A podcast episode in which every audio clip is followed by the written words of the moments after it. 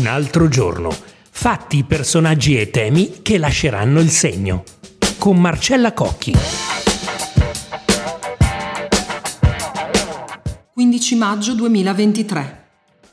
Cent'anni non di solitudine, ma di vita. Quanto possiamo vivere a lungo oggi e nel prossimo futuro? Il nostro ospite di oggi è Silvio Garattini, presidente dell'Istituto Mario Negri, oncologo, farmacologo, scienziato di fama e 94 anni, diciamolo, visto che di longevità parliamo. Bentrovati a un altro giorno, il podcast di QN, il resto del Carlino, la Nazione e il giorno. Prima di ascoltare il professore, vorrei fare il punto su alcune notizie degli ultimi mesi. Una settimana fa, a Singapore, si è tenuto un forum di esperti a livello internazionale, il cui titolo potrebbe essere il seguente. Vivere fino a cent'anni sarà la norma più che un'eccezione entro il 2050. La direttrice dello Stanford Center of Longevity, Laura Kartenstein, ha detto che la metà dei bambini che oggi hanno 5 anni nel mondo sviluppato può aspettarsi di vivere fino a un secolo. Certo, direte voi, i media hanno parlato della bassa natalità negli ultimi tempi, quindi con una battuta verrebbe da dire i pochi bambini che nasceranno nel mondo sviluppato potranno aspettarsi di. Infatti è proprio l'intreccio delle due questioni che obbliga a ripensare a tutto. Non ha senso terminare l'istruzione a 20 anni se si vivrà fino a 100. È stata un'altra delle considerazioni del forum. E ancora, a proposito della sostenibilità del sistema pensionistico, l'idea che le persone lavoreranno per 40 anni e risparmieranno abbastanza per non lavorare per altri 30 è semplicemente fuori portata per la stragrande maggioranza delle persone, anzi, aggiungiamo noi, per le casse statali, come sanno bene i francesi, che si sono mobilitati in massa contro la riforma delle pensioni imposta dal presidente Macron. Ma torniamo agli ultimi input sulla vita da centenari.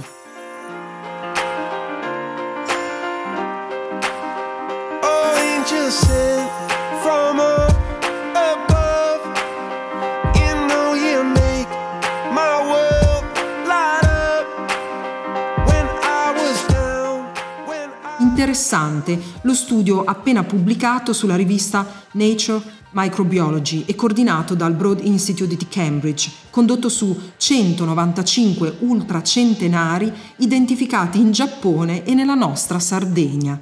Ebbene, la chiave della loro longevità deriva anche molto da una loro minore suscettibilità alle malattie e alle infezioni legate all'età rispetto a persone di decenni più giovani. I centenari osservati, infatti, avrebbero un viroma, ossia una popolazione di virus intestinali diversa rispetto a quello delle altre persone e molti di questi virus poco noti o mai descritti in precedenza, con effetti benefici sia sul sistema immunitario sia sul metabolismo Evidentemente non è possibile qui dare conto di tutti gli studi importanti che si stanno conducendo sull'età delle persone, abbiamo citato solo l'ultimo in ordine di tempo. Di certo però, e su questo lasceremo a maggior ragione la parola a Garattini, al fine di allungare la vita delle persone, determinante sarà la lotta a malattie come il cancro. Allora, a questo proposito, Ricordo che l'8 aprile scorso il colosso farmaceutico Moderna ha annunciato che entro il 2030 potrebbero arrivare i primi vaccini mRNA contro i tumori, le malattie cardiovascolari e quelle autoimmuni. L'esperienza maturata con i vaccini anti-Covid, ha precisato Moderna, ha permesso agli studi sui vaccini anticancro di far accelerare la ricerca tanto che l'equivalente di 15 anni di progressi sono stati raggiunti in soli 12-18 mesi. I nuovi vaccini, in prospettiva, salveranno centinaia di migliaia, se non milioni di vite. Un esempio? Si è parlato giorni fa, sempre su Nature, della sperimentazione di un vaccino personalizzato, in grado di incidere sulle proteine situate sulla superficie delle cellule che emergono in seguito alle mutazioni di DNA in chi ha il tumore. In chi? specificatamente alla forma più diffusa e aggressiva di tumore al pancreas. Le ricerche, in questo senso, stanno dando speranza ai medici e agli scienziati. Professor Silvio Garattini, tirando le fila delle considerazioni precedenti, quanto a lungo è ragionevole aspettarsi di poter vivere nei prossimi anni? La durata di vita della nostra popolazione è attualmente intorno agli 81 eh, e qualcosa anni per i maschi e agli 85 per le femmine. E il popolo italiano da questo punto di vista è all'avanguardia.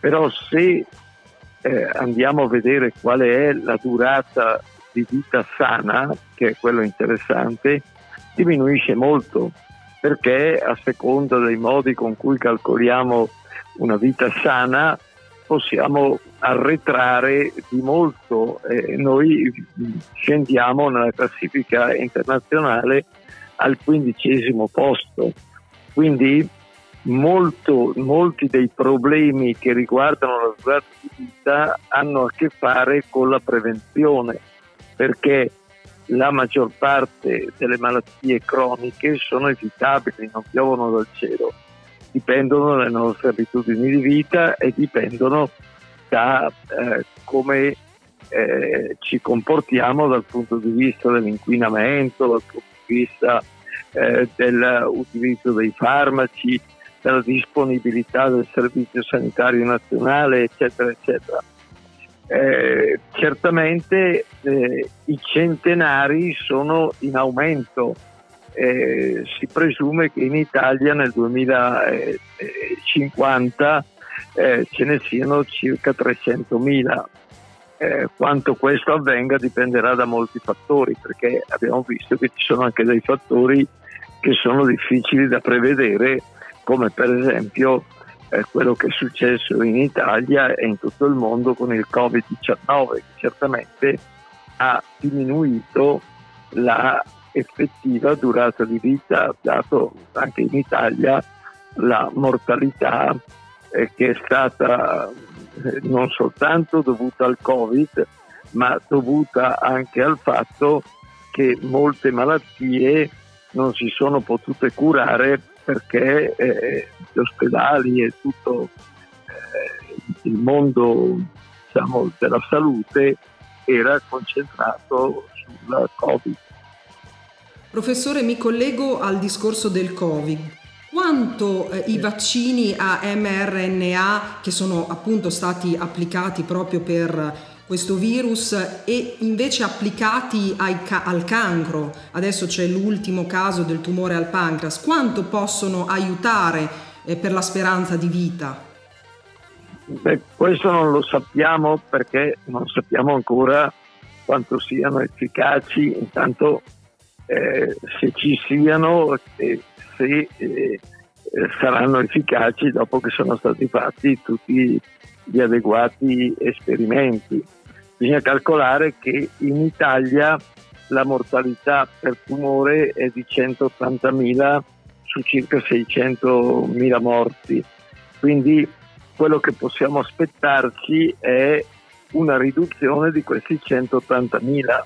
Però eh, dobbiamo sempre stare attenti a non concentrarci troppo e soltanto sulle terapie perché per esempio il 50% dei tumori è evitabile.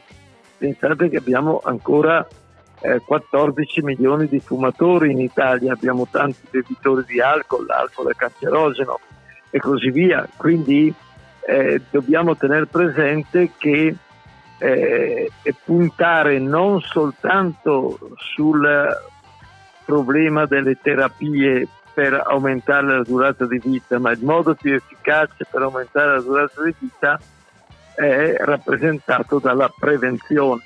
Ma per questo abbiamo bisogno di una rivoluzione culturale, perché la prevenzione è contro il mercato della medicina e, e quindi eh, oggi siccome tutto è concentrato sul fatto di trovare cose nuove, eh, cose che facciano parte del mercato, la prevenzione diventa qualcosa che ha un conflitto di interessi.